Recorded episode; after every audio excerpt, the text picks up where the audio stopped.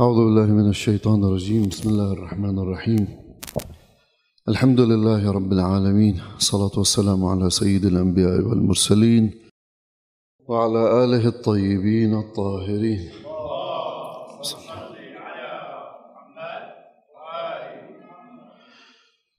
بعد أن انتهينا من أحداث السنة الأولى هجري ندخل في أحداث السنة الثانية للهجرة. هناك حدثان مهمان آه، زواج أمير المؤمنين عليه السلام من سيدة نساء العالمين ومعركة بدر. في أولها كان الزواج المبارك لكن طبعا سأؤجله إلى حديث لاحق إن شاء الله باعتبار كنا نتحدث عن السرايا فندخل في معركة بدر التي هي تستتبع الحديث الماضي حول إرسال رسول الله صلى الله عليه وآله السرايا التي أكدنا أن الهدف منها ليس كما يقول المستشرقون وبعض الرواة من أنه كان يغير على الناس ليسرق أمتعتهم ويقوي دولته حاشاه. صلى الله عليه وآله فهذا في دينه محرم وهو لا يخالف ما حرمه الله. وثانيا هو خلاف أخلاقه صلى الله عليه وآله حيث أن أنه منذ البدايات كان يؤكد على حرمة الإنسان لأخيه الإنسان ويؤكد على حرمة وأد البنات ويؤكد على حرمة أكل أموال الناس بالباطل. وهذا مما أكد عليه وترجمه اخلاقيا صلى الله عليه وآله. بل كان هدف هذه السرايا هو للاستطلاع بعد أن أذن الله في الآيات التي تحدثنا عنها. أذن الله لهم بالقتال وأمرهم بإعداد ما استطاعوا من قوة ومن رباط الخيل. فأخذوا يرسلون السرايا لأن قريش كانت تكيد المؤامرات وتستطلع أخبار محمد صلى الله عليه وآله وسلم. زين. فكان يرسل هذه السرايا ليظهر القوة أن محمدا صلى الله عليه وآله وسلم أصبح لديه يعني جيش وجماعة حتى يرهبهم. ومن ضمن عدة الإرهاب أن تكون لك سرايا وهذه السرايا مؤلفة من جند وهؤلاء الجند مستعدون للقتال.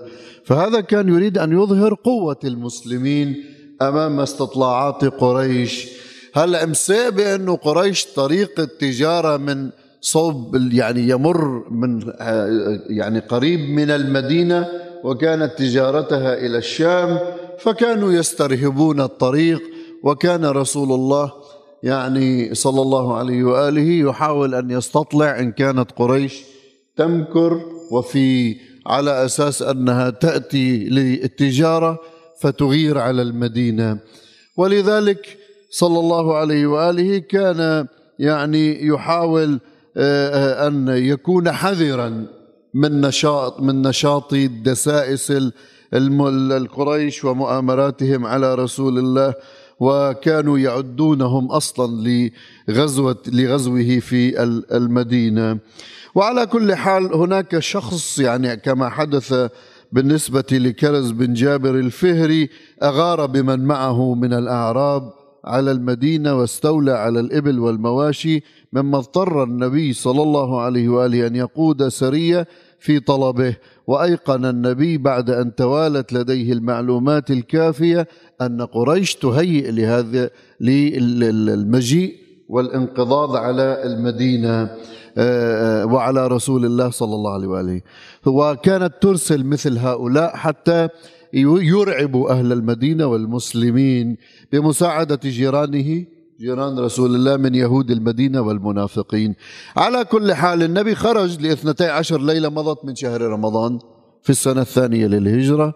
خرج لأجل أن يسترد ما أخذه هذا الرجل وأن يلاحقه.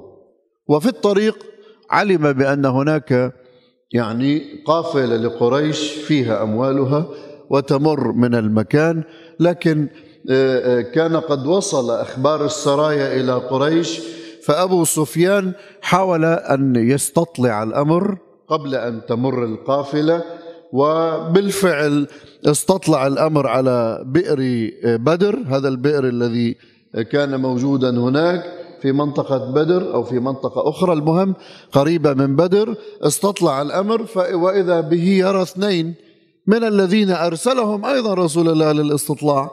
زين هذا قد ما عنده حنكي راح فت الروث تبع البعير البعران آه، ففتقها ووجد فيها نواة تمر فعلم أنهم من أهل المدينة فذهب إلى القافلة وغير طريقها ثم أرسل رجلا أنا عم بحكيكم باختصار شوفوا بدكم طول إذا بدكم طول بمعركة بدر بالتفصيل بقعد لي شي عشر محاضرات وقد ما في قصص وحكايات وروايات ومنامات.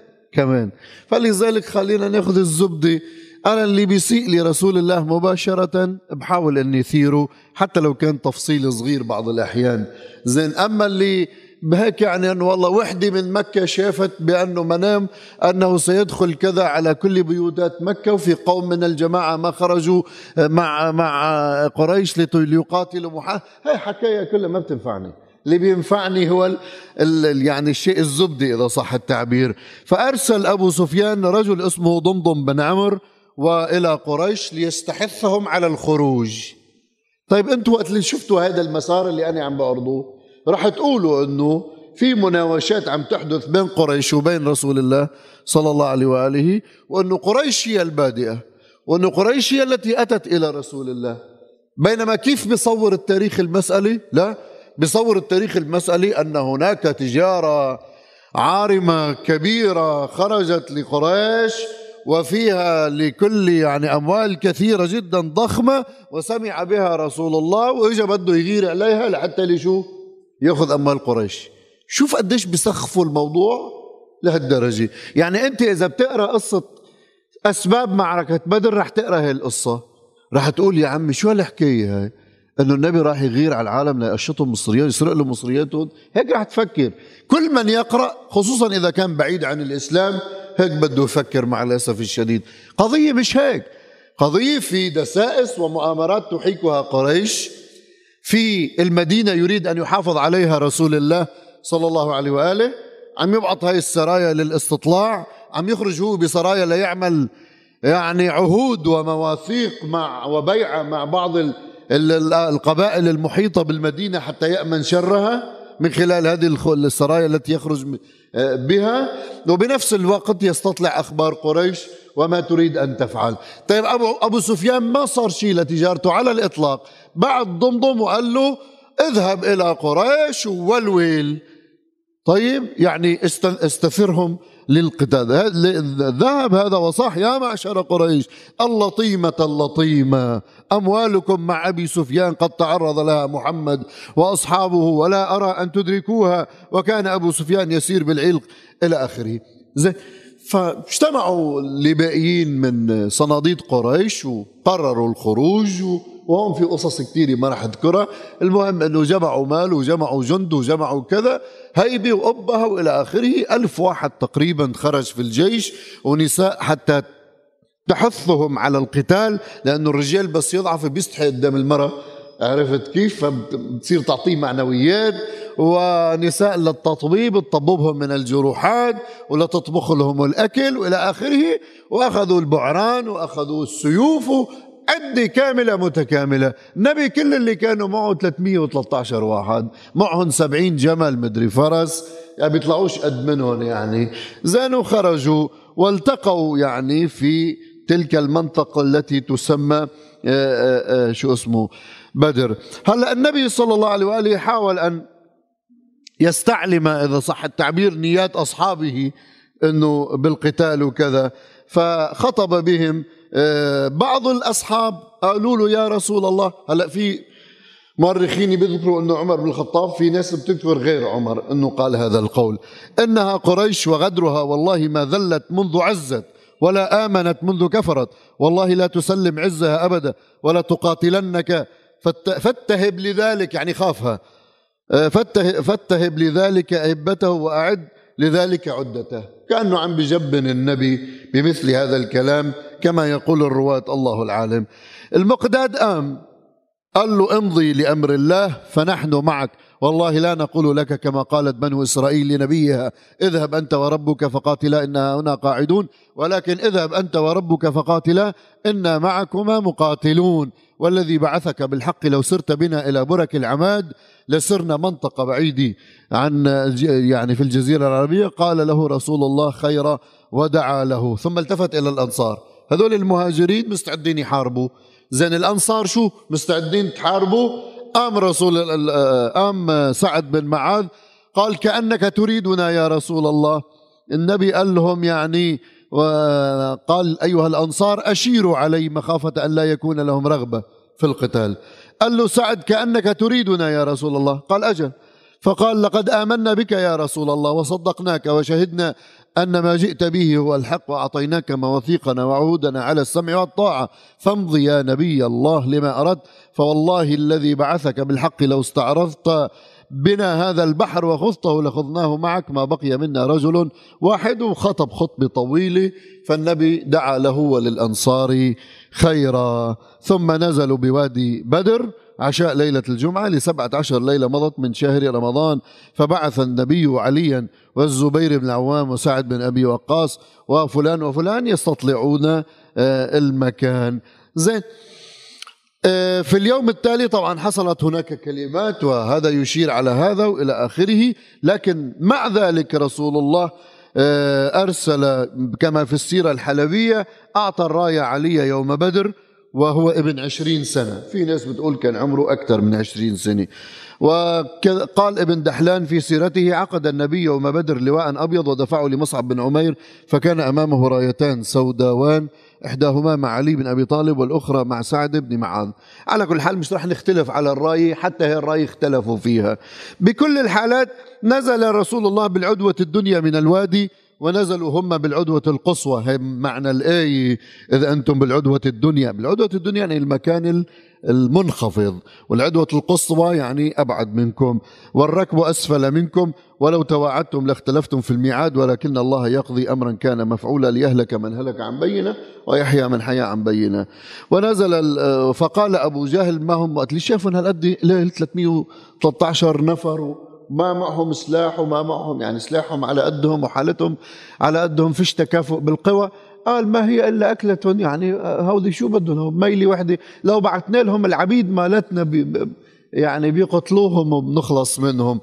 مع ذلك رسول الله لاحظ شوفوا اللي هذول اللي بيفتروا على رسول الله بيقولوا ان دينه قام بالسيف.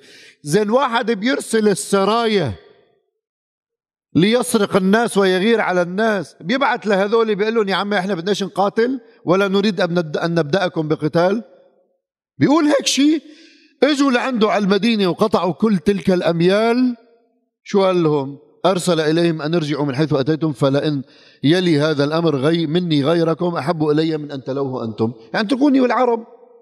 ليش بدكم تقاتلوني؟ أنا ما بدي قاتلكم فقال عتبة ما رد هذا قوم قط وأفلحوا. يعني قال لهم لجماعته إنه لا تردوا قوله. إذا بتردوا قوله لا تفلحوا. إذا اردتم ان تفلحوا فلا تردوا قول محمد صلى الله عليه وآله وسلم. هلا طيب النبي رجع ركب على ناقة تميل إلى الحمار ومرق بين الجيشين وأخذ أيضا ينهاهم لا نريد قتالكم. هذا اللي قام دينه على السيف؟ لا اجى لعندهم؟ لا هزم عليهم؟ بالعكس هن إجوا عدوا عتاد إلى آخره. طيب وعم بيقول لهم يا أخي بديش اقتلكم ما بدي أعمل حرب. أنا أدعو إلى سبيل ربي بالحكمة والموعظة الحسنة. إن محمد فقام شخص قال لهم منهم أطيعوه ترشدوا. إن محمدا له إل وذمة في وهو ابن عمكم فخلوه والعرب فإن كان صادقا فأنتم أعلى. عينا به وان يك كاذبا كفتكم ذؤاب العربان ما كانوا يردوا إلى أن نادى مناديهم يا محمد أخرج إلينا أكفاءنا. كانوا العرب ما يبلشوا دغري بالمعركة ويتلاحموا مع بعضهم البعض فكان يبرز من الطرفين يعني الأكفاء. يا محمد أخرج إلينا أكفاءنا. النبي صلى الله عليه وآله اختار علي بن أبي طالب وحمزة عمه آه نعم وسعد آه، بن معاذ. وعبيدة بن الحارث عفوا. وعبيدة بن الحارث وحمزة بن عبد المطلب وعلي بن أبي طالب. قاموا مسرعين مستبشرين يعني بالجهاد وبتلبية نداء الله ورسوله آه، صلى الله عليه وآله. فبرز عبيدة بن الحارث إلى عتبة بن ربيعة وبرز علي إلى الوليد بن عتبة وكانا متقاربين بالسن. وبرز الحمزة لشيبة بن ربيعة وقتلوهم. إمام علي قتل شو اسمه الحمزة قتل صاحبه. وبقي آه، آه، عبيدة جرح فاجوا أعانوه على قتله وصاروا يتبارزوا. ما رح نفوت بتفاصيل المبارزات مع أن ما شاء الله قد ما هي كثيره أه واللي قتل من صناديد قريش يعني جماعة مثل أبو جهل ومثل أمية بن خلف ومثل ها عتبة وشيبة وإلى آخره كلهم كبار قريش. زين أه وبعد ذلك طبعا يعني أخذ النبي آه، يعني آه، يستبشر بما فعله المسلمون وصار النصر وكبروا. لكن قبل لا يصير النصر آه، إذ يوحي ربك إلى الملائكة إني معكم فثبتوا الذين آمنوا. سألقي في قلوب طبعا نزل القرآن كثير بسورة الأنفال. إحنا فسرناه سابقا وبعضه بسورة البقرة كانوا تعبانين كثير من المشوار فألقى الله عليهم نعاسا. أمنة يعني أمنهم لأنه الخايف من العدو. ما بينام. تغمضلوش جفن إذا مضطرب وخايف. فالله نعسهم شوي حتى يرتاحوا. وأنزل ماء من السماء ليطهركم به. الآيات كلها مرت آه، في وتريدون أن ذات الشوكة تكون لك. هاي الآيات كلها اللي مرت سابقا وفسرناها. ثم الله أردف ملائكة حتى يشعر المؤمنون بالقوة وب يعني الراحة النفسية إذ يوحي ربك إلى الملائكة إني معكم. فثبتوا الذين آمنوا سألقي في قلوب الذين كفروا رعب. فاضربوا فوق الأعناق واضربوا منهم كل بنان. ذلك بأنهم شاقوا الله ورسوله. ومن يشاق الله ورسوله فإن الله شديد العقاب. هلأ الملائكة نزلت؟ يعني هاي الملائكة نزلت والله لتحارب والله نزلت مجرد لحتى لي العون. من خلال هالآية اللي ذكرناها بعض المفسرين قالت لا شاركت يعني بالقتال. آه، أما يعني البعض الآخر يقول لا الملائكة كان دورها فقط فثبتوا الذين آمنوا. يعني هن وهن فقط لأجل آه، بل إذ يغشيكم النعاس أمنة بل ما جعله إلا بشرى. آه، بل وإن صارت الآية؟ إذ يوحي ربك إلى الملائكة أني معكم فثبتوا الذين آمنوا. سألقي في قلوب الذين كفروا الرعب فاضربوا فوق الأعناق واضربوا كل ذلك بأنهم شاقوا الله. على كل حال المهم بعضهم قال فثبتوا الذين آمنوا يعني بحيث تعطوهم هذا الدفع المعنوي القوي وحتى ليقاتلوا وطبعا نزل آية إن يكن منكم مئة صابرة يغلبون ألف وبعدين نزلها من مئة إلى مئتين. المهم أنه صار القتال. بعضهم قال بأن الملك كان ينزل وعليه عمام مسومين يعني لابسين عمائم بيضاء يسيرون في آه، أمام الجيوش ويقولون لهم أبشروا بنصر الله يعطوهم دفع معنوي. هلا أنا يوم وقت اللي فسرت قلت يوم إنه لا الملائكة ما شاركوا بالقتال وإنما كانوا فقط للدعم المعنوي وإلا ملك واحد كافي إنه مش يزيل يعني يزيل شو بيسموه هذا ألف واحد بيزيل آه، آلاف يعني ملك واحد. ويوم قلنا كنا كان إذا بتتذكروا قريب حرب تموز فقلنا إنه ليش عم تحكوا إنه الملائكه حاربت وكذا؟ وهذا شيء أنتم اللي حارب هم الشباب البواسل الابضايات الأبطال اللي كان وحدهم يستشهد وبعضه رابط أصبعه على الزناد. مع الأسف الشديد وقلنا يوم إنه إذا الملائكه بدها تكون حاربت وعملت وصار فينا اللي صار كذا فقاموا قطشوا كلمتين وعملوا إنه الشيخ ضد الشهداء وضد الكذا. مع الأسف وبعدها لحد هلأ في ناس من غباها لا مستعدة ترجع للمحاضرات ولا مستعدة شيء. وبعدهم لحد هلأ بيطالبوا إنه هذا حكي على الشهداء وقت اللي حكي على الملائكة. كل الكلام كنا عم نمدح بالعكس كنا عم نقول إنه هذا الجهد الكبير الذي حصل هو ببركة الشهداء والمجاهدين. مش الملائكة الملائكة لو بدها تحارب ملك واحد يزعل عليها سافلها. وبتخلص القصة يعني. على كل حال بحث مضى ما بدنا نرجع ننكأ الجراحات. هاي مع الأسف في ناس يعني في في شيء إنه والله أنت بتجي بتعطي درس طويل عريض بتحقق فيه بتميل للحق بيطلع لك واحد بيقول لك ليش بتقول محمد؟ ما بيجوز تقول محمد لازم تقول رسول الله. هو بيرضى يا حبيبي. صرنا قايلين ألف مرة. اسم محمد صلى الله عليه وآله وسلم بحد ذاته يستبطن العظمة والرفعة والرسالة وخاتم النبوي الأنبياء وأفضل الأنبياء والمرسلين. ما بده رافعة ترفعه.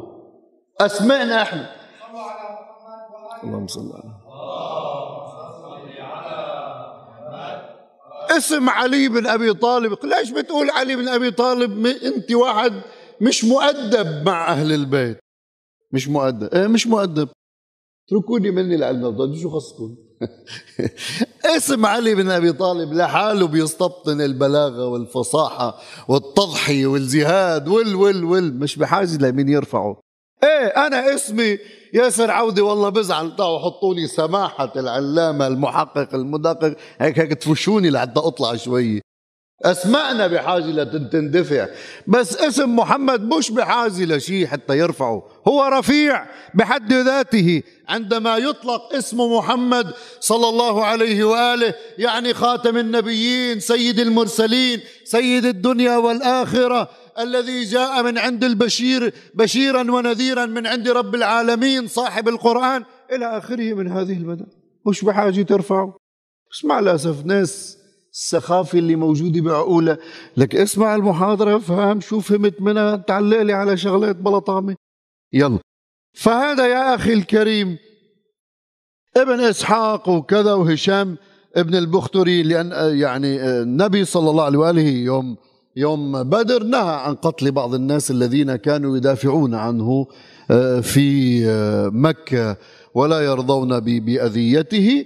المهم يا أخي الكريم انتصر المسلمون بحمد الله وقوته وبعد ذلك يقال أنه وصل الخبر إلى النجاشي مقتل قريش وانتصار رسول الله. خرج في ثوبين أبيضين ثم جلس على الأرض ودعا جعفر بن أبي طالب فقال, فقال أيكم يعرف بدرا؟ فأخبروه وأخبرهم بالخبر. الذي زفهم إليه كان مبسوط النجاشي فيها ملك عادل مسيحي كما قلنا يعني سابقا عندما ذهبوا إليه. هلأ وقع أسرى في أحداث كثير وكيف فدوا الأسرى؟ نتركه إلى كلام لاحق إن شاء الله والحمد لله رب العالمين.